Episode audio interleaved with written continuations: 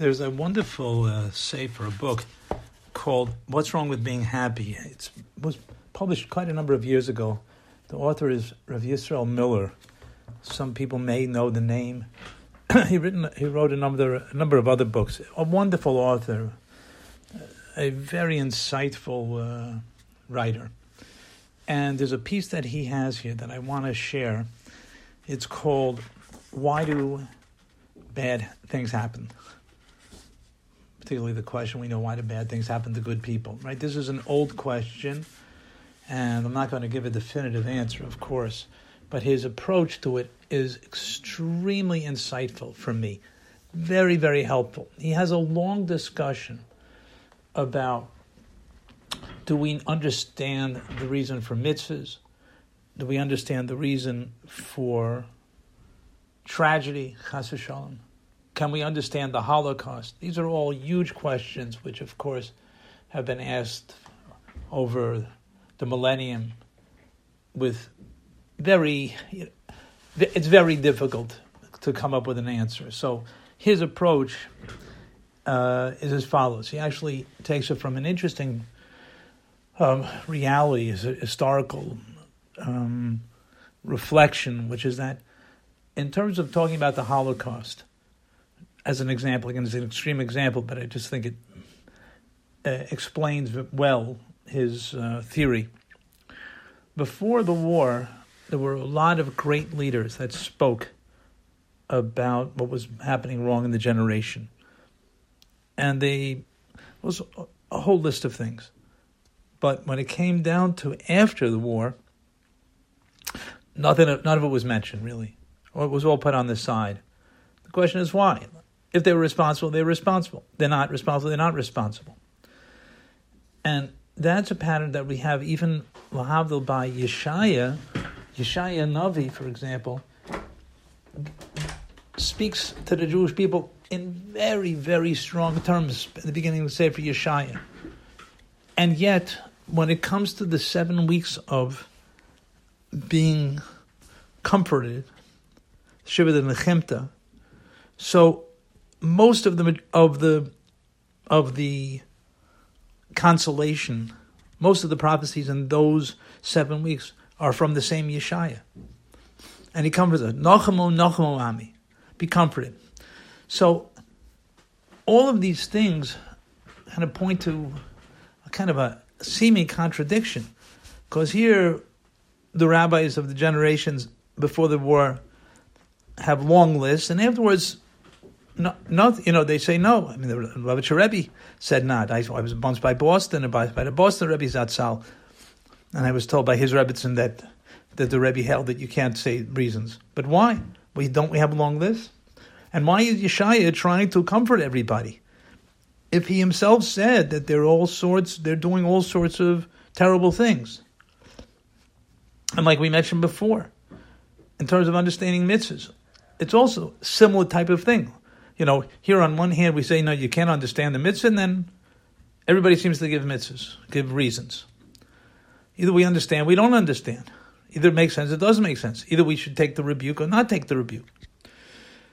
So he says, a, a, a wonderful idea, a very insightful idea. He says, why does Hashem do anything? Right? Why does Hashem, I don't know, why does Hashem tell us to put on tefillin? Why does Hashem tell us not to eat non-kosher meat? The answer is, we don't really know. We don't really know. We don't know why the in, an infinite creator would tell us limited people to do these things. But we have a deep emunah, a deep faith that there is, that we don't, that Hashem commanded us, and He's an infinite being, and He has infinite love for us and for His creation, and He did it for His reasons. However, He didn't leave it as a blank slate. He gave us the opportunity to understand, or at least to relate to, some of the reasons. Are the are they the reasons? No, they're not the reasons. The reasons we don't know. We're not Hashem. Are there lessons that we can gain? There are lessons that we can gain. Do we know for sure? No, we don't know for sure. Again, some of it is from the from our great uh, sages, and it's from the Rishonim and different time periods where it was written about, Rambam, Rav Hirsch. But we don't really know, and yet we are we have the right to learn. So, in terms of the the lesson, we take the lessons when we can, and we don't take the lessons when we can't. When we don't really know, we go back to the reality that we don't really know. So when it comes to Yeshaya, Yeshaya tells the Jewish people that they're off the, the path and they're all doing terrible things. But after the destruction, when they that when those the words of rebuke aren't going to help, and we honestly don't even know why it was so severe. We don't really know.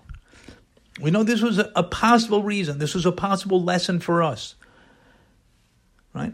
So therefore, we look for the possible lessons. But ultimately, do we know? We don't know. And therefore, when we're no longer open to these possible suggestions, because at best they're only possible suggestions, they're possible lessons for us, we take the possible lessons. But if we can't, we can't. And the Holocaust before, there were lessons to be learned. There were things that we weren't doing right. Right? Chas v'shalom.